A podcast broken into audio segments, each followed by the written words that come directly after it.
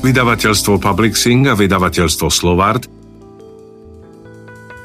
uvádzajú titul Michaela Connellyho Tichá noc. Audioknihu číta Ivo Gogál. Táto audiokniha je zo série Harry Bosch. Prievan môže v dome narušiť stopy DNA. Pachy a vône sa skladajú z mikroskopických častíc toho, čo ich vydáva. Vyvetrať miesto činu znamená prísť o časť dôkazov. Policajti z privolanej hliadky to však nevedeli. Podľa správy, ktorú René dostala od veliteľa zmeny, sa telo našlo po dvoch či troch dňoch v uzavretom dome s vypnutou klimatizáciou. Takže to tam smrdí ako vrece s kunkou. Pred Balardovou parkovali dve označené hliadkové autá. Čakali pri nich traja uniformovaní policajti. Vlastne ani nepredpokladala, že by ostali vnútri s mŕtvolou. Z výšky 100 metrov výkonným reflektorom svietila na dom helikoptéra. Vyzerala ako na svetelnej vôdzke, ktorá jej bráni odletieť. Balárdová vypla motor, ešte však chvíľu ostala sedieť v služobnom aute. Parkovala pred medzerou medzi dvoma domami a mala výhľad na svetlá mesta, ktoré sa ako nekonečný koberec ťahali po rovine pod kopcom. Mnoho ľudí si neuvedomuje, že bulvár Hollywood sa kľukatí až hore do kopcov, kde je nepomerne užší a stiesnenejší ako v pozlátke turistickej meky, plnej fanúšikov v kostýmoch a hviezd na chodníku. Tu hore sa koncentrujú peniaze a dôležití ľudia, takže bolo jasné, že sem polícia vyšle niekoho z prvej ligy. Ona sama zrejme len na chvíľu postráži mŕtvolu, kým sa im uráči doraziť. Nebude mať ten prípad dlho. Posunú ho oddeleniu vražd západnej divízie alebo dokonca možno centrálnej divízii lúpeží a vražd z policajného riaditeľstva. Záleží len na tom, kto zomrel a aké má postavenie. Odtrhla zrak od výhľadu a ťukla do svetla nad hlavou, aby lepšie videla Donotesa. Práve sa vrátila z prvého výjazdu tejto noci, z rutinej vlámačky na Melrose Avenue a mala v ňom poznámky do správy, ktorú spíše, keď sa vráti na Hollywoodskú divíziu.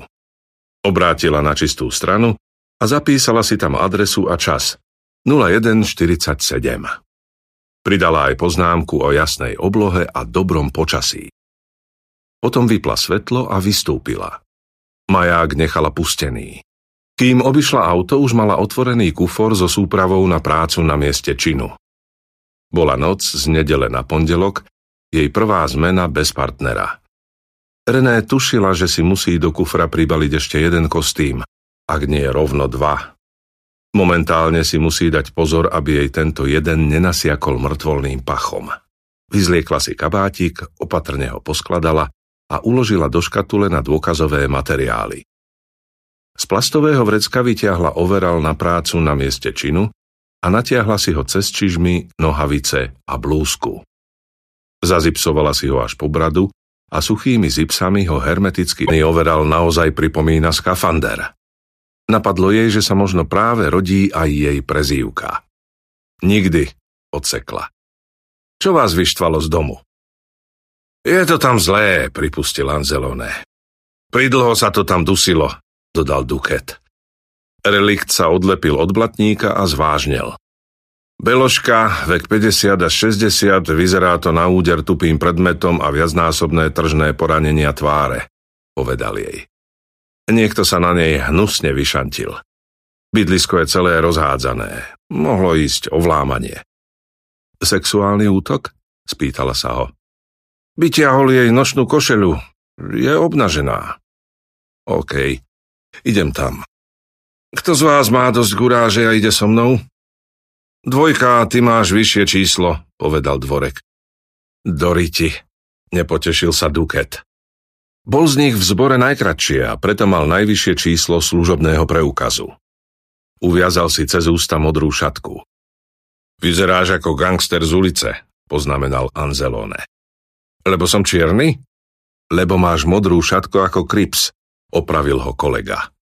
Keby si mal červenú, vyzeral by si ako zblac. Choď už, súril ho dvorek. Nechcem tu trčať celú noc. Duket prestal s ponosami a vykročil k otvoreným dverám domu. Balardová šla za ním. Ako ste sa k tomu vôbec dostali? Takto neskoro v noci, vyzvedala. Susedovi volala neter obete, odkiaľ si z New Yorku, vysvetlil jej. Má kľúč a neter ho požiadala, aby sa šiel pozrieť dnu, lebo pani už celé dni nereaguje na sociálne siete a nedvíha telefón. Otvoril dvere, ovalil ho ten puch a zavolal nám. O jednej v noci? Nie, oveľa skôr. Celá popoludnejšia zmena však bola zamestnaná lúpežou s podozrivým na úteku a až do konca šichty zasahovala v parku La Brea. Sem hore sa nik nedostal a takto na nástupe posunuli ďalej. Prišli sme len čo sa dalo. Balardová prikývla. Takéto rozsiahle pátranie po Lupičovi jej pripadalo trocha podozrivé. Oveľa pravdepodobnejšie bolo, že nikomu z predchádzajúcej zmeny sa nechcelo loziť do zavretého domu so smradľavou mŕtvolou a tak to nechali ďalšej zmene. Kde je ten sused teraz? spýtala sa. Vrátil sa domov, odvetil Duket. Typujem, že sa sprchuje a mastí si nos vietnamskou mastičkou. Už nikdy nebude ako predtým. Musíme mu zobrať otlačky, aby sme ho mohli vylúčiť, aj keď vraví, že nebol dnu. Rozumiem, Pošlem k nemu auto so špecialistom. Balardová si natiahla latexové rukavice a išla za Duketom do domu. Respirátor jej bol takmer na nič. I hneď ju ovalil lepkavý pach smrti, aj keď dýchala len ústami. Duket bol vysoký a mal široké plecia. Nič z neho nevidela, kým neboli vnútri a neobyšla ho. Dom stál na pilótach na strmom svahu, takže ponúkal fantastický výhľad z okien od podlahy po strop. Ešte aj v túto neskorú hodinu mesto žilo a pulzovalo veľkými nádejami. Bola tu tma aj keď ste prišli? spýtala sa. Nikde sa nesvietilo, odvetil. Zapísala si to. Zhasnuté svetlá mohli znamenať, že k vniknutiu došlo za bieleho dňa, alebo naopak hlboko v noci, keď už obyvateľka spala. Zo skúsenosti vedela, že ak sa páchatelia rozhodnú vniknúť do domu, v ktorom niekto je, zvyčajne to robia cez deň. Aj Duket mal na rukách rukavice. Cvakol vypínačom na stene, zažal rad lámp na strope. Interiér bol otvorený, jednopriestorový a naplno využíval pohľad na panorámu mesta. Bolo ju vidieť z každého miesta obývacej, jedálenskej aj kuchynskej časti. S ohromujúcim výhľadom prudko kontrastovala protilahlá stena, na ktorej vyseli tri veľké obrazy. Časť série zobrazujúcej červené ženské pery. Balardová videla nedaleko kuchynskej linky rozbité sklo, no ani jedno rozbité okno. Známky násilného vniknutia? spýtala sa. Zatiaľ sme žiadne nenašli, odvetil Duket. Po celom dome sú porozbíjané veci, ale žiadne okno ani dvere nenesú stopy po vlámaní. OK. Telo je tu dolu. Vyšiel z obývačky na chodbu a priložil si na šatku na ústach aj ruku ako druhú líniu obrany pred silnejúcim zápachom. Balardová šla za ním. Dom postavili v modernistickom štýle a mal iba jedno podlažie. René odhadovala, že je z 50. rokov, keď jedno podlažie celkom stačilo. Dnes všetci stavajú toľko poschodí, koľko len dovolí stavebný úrad. Minuli otvorené dvere do hostovskej spálne a kúpeľne a vošli do hlavnej spálne. Na zemi ležala lampa s preliačeným tienidlom a rozbitou žiarovkou. Na posteli sa váľali rozhádzané šaty. Z prevráteného pohára so zlomenou dlhou stopkou do bieleho koberca vsiakla kaluš červeného vína. Tu ju máme, vyhlásil Duket. Ukázal na otvorené dvere druhej kúpeľne, dnu však nešiel. Namiesto toho odstúpil, aby mohla vojsť René. Postavila sa do dverí. Dnu zatiaľ nevošla ani ona. Obeď ležala na chrbte na podlahe. Bola to statná žena s roztiahnutými rukami aj nohami. Oči mala do Korán, dolnú peru dotrhanú a na pravom líci hlbokú ranu, ktorej bolo vidieť sivastoružové tkanivo. Hlavu na bielých kachličkách jej obklopovala svetožiara zaschnutej krvi z rany, ktorú od dverí nebolo vidieť. Flanelovú nočnú košelu s kolibríkmi mala vytiahnutú vysoko nad pás a skrčenú okolo prs. Nohy mala meter od seba a na tom, čo bolo vidieť z genitálií, neboli žiadne rany ani modriny. Balárdová sa videla v zrkadle na protilahlej stene, ktoré siahalo od stropu po podlahu. Čupla si vo dverách a položila si ruky na stehná. Pozerala sa, či na bielých kachličkách nenájde otlačky nôh krv alebo iné dôkazy. Okrem kaluže, ktorá zaschla mŕtvej okolo hlavy, sa dala rozoznať nejasná stužka menších krvavých šmúch. Chod zavrieť vchodové dvere, dvojka, povedala. No, dobre, prikývol Duket. Ale prečo? Skrátka to urob. Potom prezri kuchyňu. No, čo mám hľadať? Misku na vodu na podlahe. Choď. Duket odišiel. Balardová počula jeho ťažké kroky vpredu na chodbe. Vstala a vošla do kúpeľne. Stúpala opatrne, tesne pri stene. Keď sa dostala k telu, opäť si čupla. Sklonila sa k nemu, zaprela sa rukou v rukavici o kachličky a pokúsila sa nájsť ranu na ženinej hlave.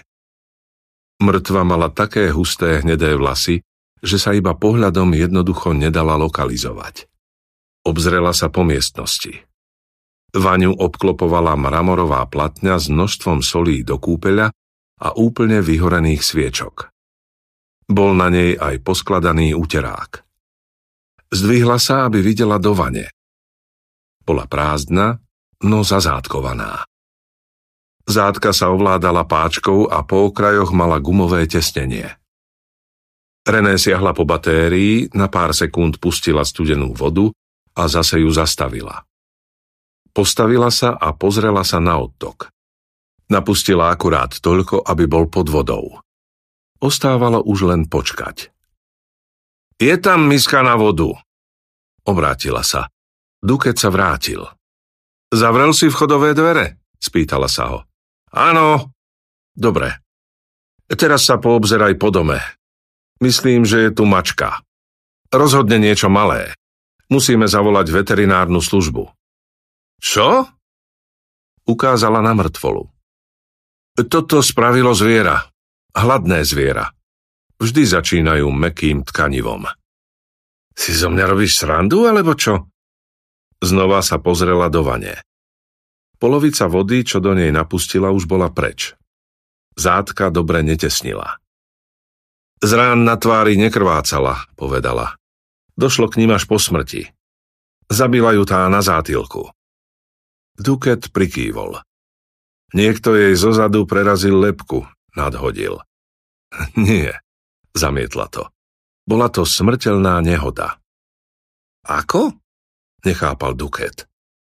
Ukázala na rozložené predmety na okraji vane. Podľa stavu tela by som povedala, že sa to stalo pred tromi dňami, spustila. Pozasínala v dome, chystala sa do postele. Zrejme nechala svietiť len tú lampu v spálni. Vošla sem, napustila si vaňu, zapálila sviečky, pripravila osušku. Od pary sa zarosili kachličky a ona sa pošmykla. Možno práve vtedy, keď si uvedomila, že nechala na nočnom stolíku pohár s vínom. Alebo keď si začala vyzliekať nočnú košelu, že vojde do vane. No a čo tá lampa a rozliate víno? Spýtal sa Duket. To spravila mačka. A na to si prišla len tak, že si tu stála a pozerala sa? Túto otázku sa rozhodla ignorovať. Bola dosť tučná, povedala na miesto odpovede. Možno sa pri vyzliekaní nečakane pohla. Ach, zabudla som si víno a pošmykla sa. Pri páde si rozbila hlavu o okraj vane.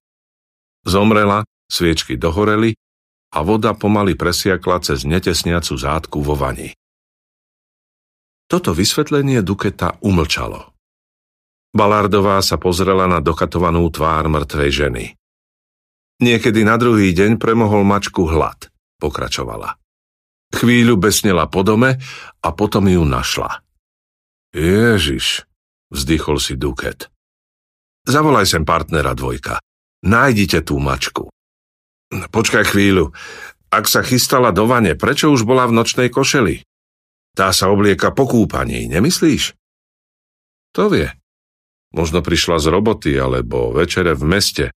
Prezliekla sa do spacieho, uvoľnila sa, možno pozerala telku a potom sa rozhodla, že to chce ešte kúpeľ. Obrátila sa a vyšla okolo Duketa z kúpeľne. Nájdite tú mačku, zopakovala.